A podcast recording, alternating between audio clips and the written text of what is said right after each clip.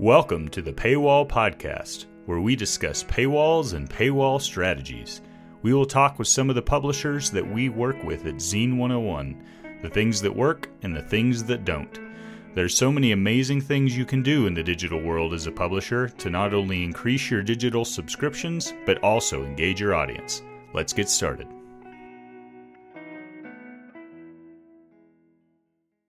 My name is Peter Erickson. Uh, most people call me Pete. I'm the CEO and founder of a company called Zine 101. Uh, we uh, create a, uh, we built a paywall, metered paywall for WordPress called Leaky Paywall, which um, has been in action for about four years. I am with uh, Jeremy Green, who's our lead developer for Leaky Paywall here and also with uh, Tyler Channel. And uh, Tyler is uh, joined us recently and is running support, but also runs his own uh, business for supporting news publishers in uh, the West Virginia and outlying regions, I would say, uh, and has had a lot of success with it. So the three of us decided that it might be fun to get together and talk about all the cool things uh, that are and all the, the positive things that are happening with uh, publishers that are starting up paywalls. Um, and so our topic for today is why have a paywall? So I'll just jump in a little bit up front and say that when we started in dealing with publishers about 10 years ago uh, with our first product, which is called IssueM, uh, which is a web issue publisher for WordPress. And that opened the doors to a lot of publishers uh, we then essentially got hired to build a paywall. And at the time, this was maybe five years ago. Uh, mm-hmm. I remember tracking what the New York Times was doing because they were having a lot of success with uh, what they called at the time a metered paywall. So the before the, you know, before five years ago, uh, most publishers and membership sites and content producers were putting up what you would call the hard paywalls. They were deciding what content to lock down and what content to open up and then taking taking on memberships. And so what the New York Times realized is that the problem with the hard paywall is you're blocking Google search and you're blocking social sharing um, as really two big uh, uh, deal killers for them. And so they created uh, their metered paywall and the, at the time, I think five years ago, they were offering 20 free articles uh, per month as the uh, sort of the free, don't have to register or do anything. And then after 20 articles, you you would need to pay to get full access. And that started taking off. They hit their um, 1 million mark as far as subscribers go. I think it was maybe a couple years later, pretty quickly. And and I read a, a recent headline uh, in the past week that says the New York Times tops 5 million uh, sub- subscriptions as ads decline. Uh, and I think that's pretty amazing because I, I, remember thinking, geez, uh, they, I think they're over 3 million now. I went, I went digging. I was like, wait a second, they're over 5 million now. That's, that's incredible.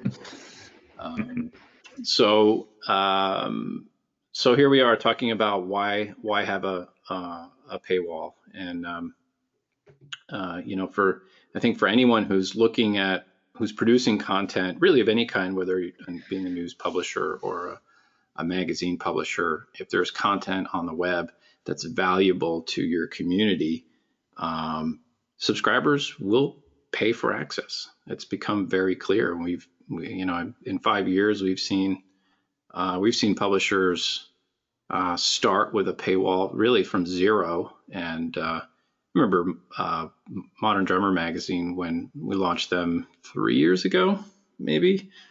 Uh, they had oh, more than that. They had uh, their content uh, was really available as a PDF. Their magazine was available as a PDF purchase. It really had very little traction on it. And when we launched, uh, remember we launched the site for them.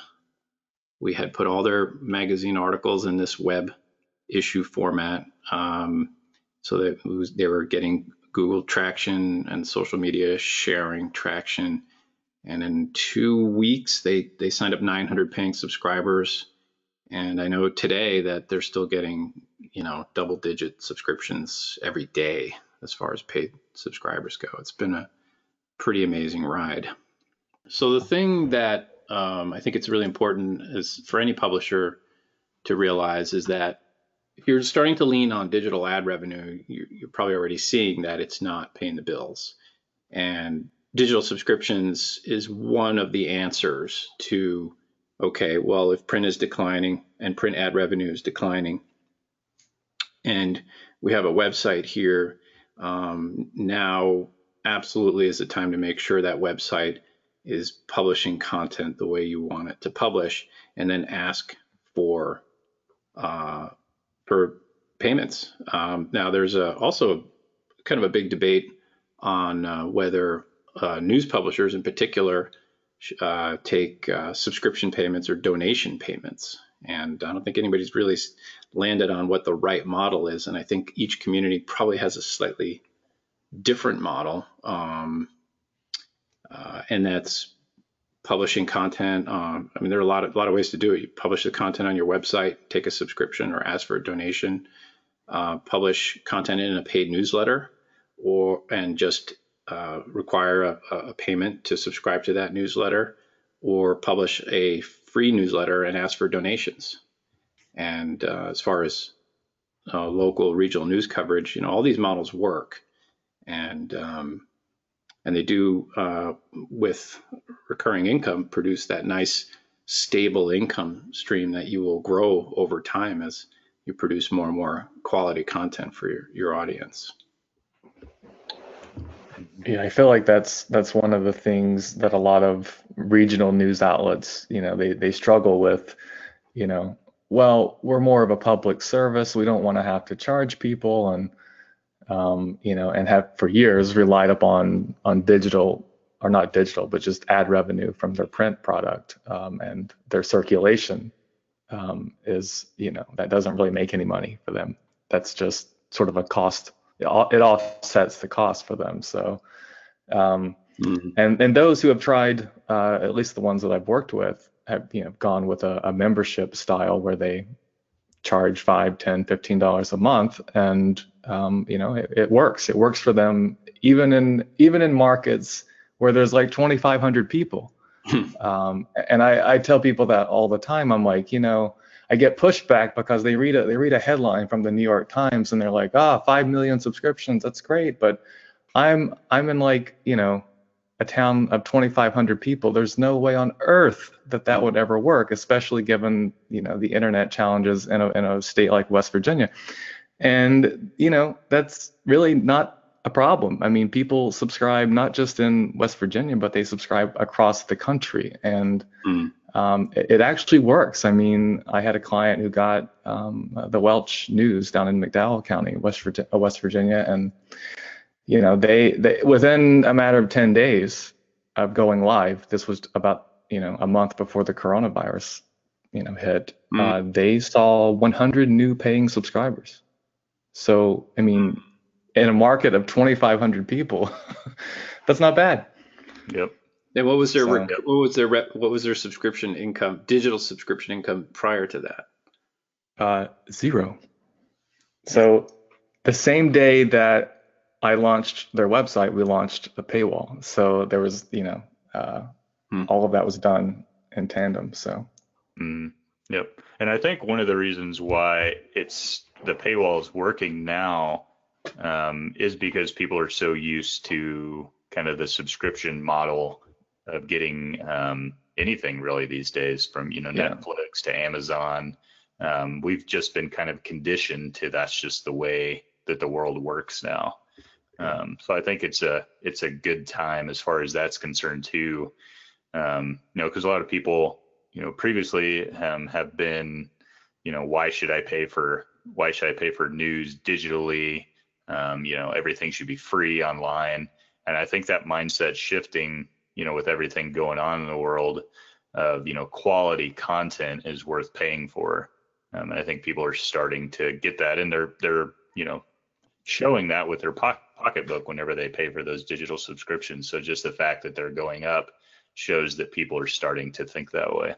Yeah. And I think it's always hard too, like, uh, in many ways, the news industry sort of set this precedent that you know we're going to put all of our content online for free, and then when the when the the ad revenue wasn't there, you know, it, it can sometimes be difficult to convince people that they need to pay for this content now when they were otherwise getting it for free for all these years. So uh, I think you're right. I mean, it's now that there's information everywhere. Um, it's uh, if you're paying for the content, uh, it's more than likely uh, going to be of more value. Uh, hopefully, at least hopefully it's accurate content if you're paying for it. So yeah, uh, that's yeah. yeah. I think I think that especially for local regional news publishers, you know, um, they have they have a bit of a monopoly in their area, and you know, if, if you're if you're producing, if you're the number one producer of local content,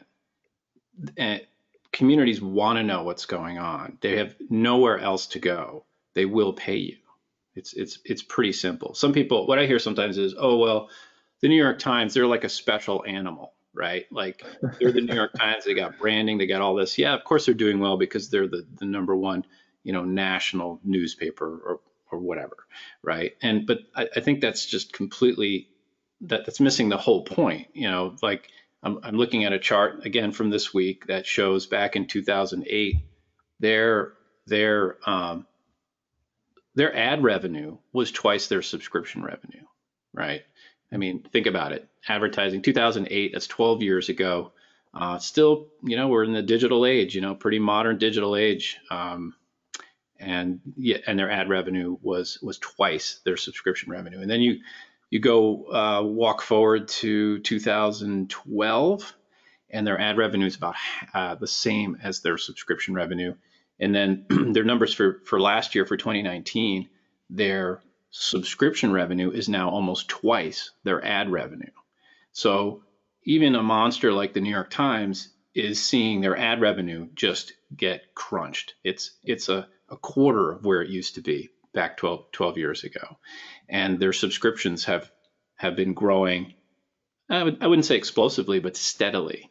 And uh, and so they've they've hit that mark because you know so they are they are arguably the number one in their niche, right? National news. And if you look at you know Wall Street Journal is another big one. They're probably number two, uh, I would say. And then who's number three? I have no idea you know who the rest are but they're and they're all competing right they all want subscriptions but the problem is is you, you know to get the subscription you kind of do want to be the number one in your niche you know so you, and and and that's that's when things start to click so uh, yeah for for local regional news publishers you have a monopoly you have the ability to absolutely uh, take subscriptions or donations uh, people will will pay you and uh, you know, if you're a magazine publisher and you and you have a niche which you um, you know are at the top with, again, same it's the same equation. People will pay you. And you know, let me just keep keep rolling here. You know, when you look at ad revenue, digital ad revenue, there's just so many things working against the publisher today. You have Facebook and Google are I think they're claiming 90% of the ad revenue today. You know, so it's you know it's just changed completely from Google introduced paid search, and then Facebook with all the demographic targeting. You know, it's it's a very very tough uh, to compete against it. Although in a later episode we can talk about sponsored advertising if we want, and and of the, the goodness that's happening there. But you know, today it's like how many ad blockers are people running? You have you have 40% of uh, readers that have installed ad blockers, so they don't even see see the ads. And then there's ad fraud. I mean, I mean, uh, the ad fraud is so rampant. Nobody can agree, but everyone agrees that it's just rampant. You know that that the publisher is getting, if they're lucky, they're getting 30%, you know, of the dollars spent uh, uh, in ad revenue, and then they don't they don't, you know, the the robot clicks are are off the charts and very hard to to know exactly what they are. So. Um, the the unfortunately the digital ad game is I, I think kind of done. You know, the display ads they don't do well on mobile. You know, we're all on phones. We're you if you look at your Google Analytics, you're probably tracking 70% of your audience is on their phone. How do you squeeze ads? Just these big fat display ads onto your phone. It just doesn't, you know. You you can interrupt, and we, you know, we we with our app platform that connects to leaky paywall, we we've done uh, tests with interstitials uh, in the uh, in the apps where you go from one article to the next and it loads up an ad like a like a an interstitial is sort of a full screen ad shows up. You have to look at it for a couple seconds and then it goes away or you have to tap it to go away or whatever. It's called an interstitial. And the the aggressive publishers that went for this they just bailed because their readers just said no way this is garbage we don't want this mm-hmm. so well, i think people too like for me you know i subscribe to hulu for content and i pay the extra fee every month to not have commercials right but you know the i want to get rid of as many ads in front of my face as possible and just get to the content. So for me, it's worth, you know, the extra dollars um, to to remove the ads. I, I think that's a great strategy for a publisher. I think, you know, you could you could easily do that with with our software. I'm sure with others too. But you you uh, you create a, a premium subscription level, five bucks a month, ten bucks a month. I've seen 15 bucks a month for local news publishers uh, magazine publishers, probably in the same ballpark, um, and create a premium level that's like one or two dollars per month higher, and it wipes all the ads off the site. And that's a big revenue gain. When you guys were talking about this, it was making me think about um, you're talking about the ads. Um, uh, when when Google introduced this whole idea of like looking at a survey and like you know inputting data and then and then showing you content Mm-hmm. Um, and I, I was just sitting here thinking about like how ridiculous that sounds to to give, you know, to give that information to Google and let them make the decision on how much money they'll pay you for the content that you're producing on your site. right. Uh, and just the whole ecosystem of of of Google and Facebook and and the digital uh, ad space and the way that they uh, uh sort of uh, the way ads are, are tracking uh, uh, with cookies and stuff like that. Just so many ethical and moral dilemmas uh, that you can get yourself into when you start thinking about the ways in which they run those uh, those systems. Mm. Yeah, that's interesting. You know, I I I, I think I've heard of those uh, approaches before. I think the, the biggest issue for me is time, because you know, we live in a world where time is the biggest challenge uh, amongst us. And if you're forcing readers to spend time to do something to access one article, they probably won't even do it, right? Yeah. Unless they're super motivated. And I think that's also the problem with one-time payments for like an article. You know, it takes it takes too much time to drop in a credit card and get through the whole transaction process when you just want to read one, you know, thing. Right. yeah.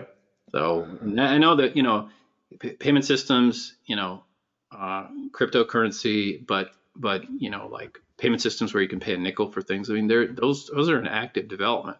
The problem is, is they have to become popular, like ubiquitous, like the credit card. Everyone has to have it. Uh, that's the big challenge. Yeah.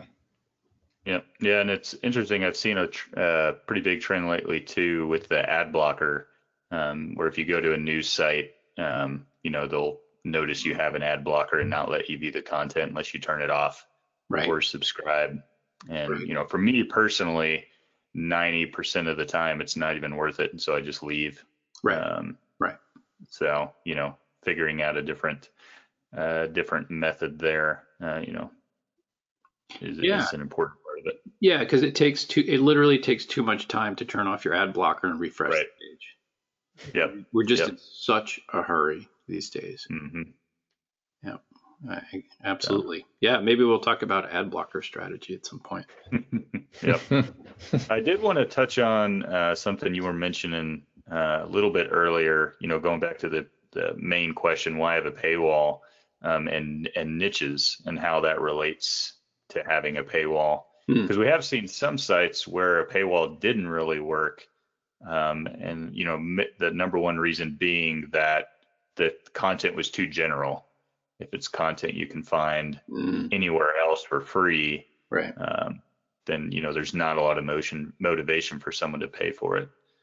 Um, so do you have any thoughts on that?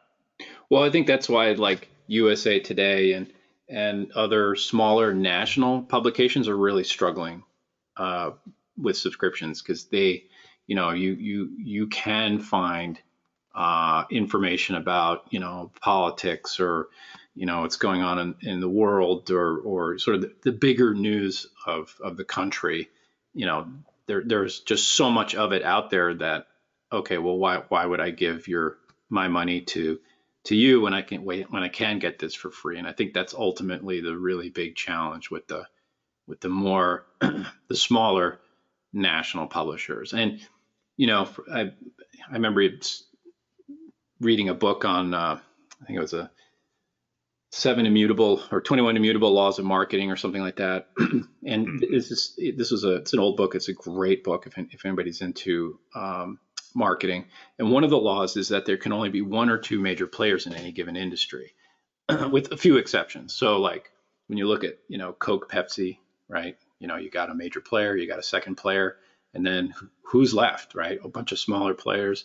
you know you have uh, Hertz, Avis, right? The two biggest players um, and so and the reason we, excuse me, have this is because psychologically our brains can only really hold sort of that number one position in our heads. Like, oh, this company does that, right? And that they must, they're like the best at that. And then a number two, you, we can, our brain has enough room to maybe remember a number two, but you get to number three and four and five in the top 10, forget it. You know, you, so with publishing, it's the same, it's the same thing. You have New York Times, you have Wall Street Journal, then I don't know who's third.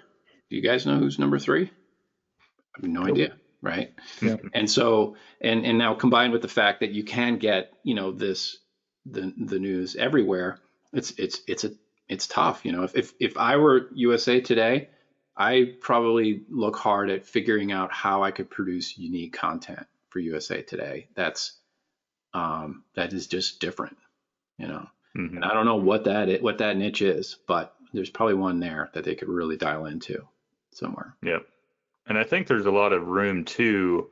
Um, you know, you have your big markets, but then when you start to niche down into smaller markets, I think that's where the opportunity really lies because you can be so niche, like with local publishing. Yep. If you're the only one writing content about your local area or even a specific topic, um, you know, we have lots of uh, lots of magazines that are very, very niche um, mm-hmm. You know, they might only have, you know, 5,000 subscribers, but those 5,000 subscribers are very uh, committed to that particular niche. Um, you know, so it's kind of that idea of like the 1,000 true fans. Sometimes yeah. that's all you need yeah. Uh, to have a you know a profitable publishing company. You know, it's not going to be the size of some national players, but it can still be uh, still make a good revenue stream. So I have a friend, and this is like sort of uh, it's a great point, and it dovetails in what Tyler said too about being in a small market. So I live in a small market. Um, I'm, I'm, up in New Hampshire, Nowheresville, New Hampshire, and I have a friend who started a, uh, a newsletter. It's free; you can donate, but um, and he only he started a year ago, and he he he assembles the news from from the colleges and the, the, local newspaper and Reddit and Facebook and all the groups that are out there, listservs and things like that. He's got 6,000 subscribers now, you know, 6,000, right? Like mm-hmm. in a year in a very small area. So, you know, yeah, focus, focus on that niche. And, uh, I, I agree a thousand percent. And if you do a good job with it, people will follow you and then, they'll, and they'll pay you also it reminds me of you know I've talked to publishers who are like you know well can you can you get me like you know half a million views or a million views a month or something and um, you know really the, the trick here is is not so much views it's like how about like a thousand or two thousand subscribers paying you five ten fifteen twenty thirty dollars a month right. you know that's that's really the goal that's right that's exactly right so. yeah so and we should absolutely talk about how to bring those subscribers on, what we've seen works. Yeah. Future episode. Yeah. Mm-hmm. Yep. The thing that I think is so cool is you can use a paywall to generate email leads rather than a pop up to generate e- email leads. Now, pop ups work. You know, you put a, a MailChimp pop up in front of somebody and say, join our newsletter. It, it works. Absolutely. Do people hate them? Yeah. Uh, but they work. Um, but with a paywall, you can set up a free registration level, which entices people to drop off their email address in a very organic, relationship building way, where now you're being the good guy as a publisher and uh, and building your email list, which is good for for converting paid subscribers, and you get the added benefit of getting advertisers to sponsor your bigger email list. So that's our wrap on why have a paywall. We're going to keep talking about uh, paywalls and paywall strategies, and we'll talk about some of the publishers that we work with, uh, that uh, things that work, things that didn't work uh, down the road. There's so much to talk about, and, there, and what's really cool is there are so many amazing things you can do in the digital world as a publisher to not only increase your paid subscriptions, but to uh, engage your audience better, build your and build your email lists. And those are those are some there's some big wins uh, available to you out there um, that are already happening, and we're going to talk about them. Thanks for listening to the Paywall Podcast. You can find us at paywallpodcast.com. Be sure to subscribe in your podcast player of choice, and we'll see you next episode.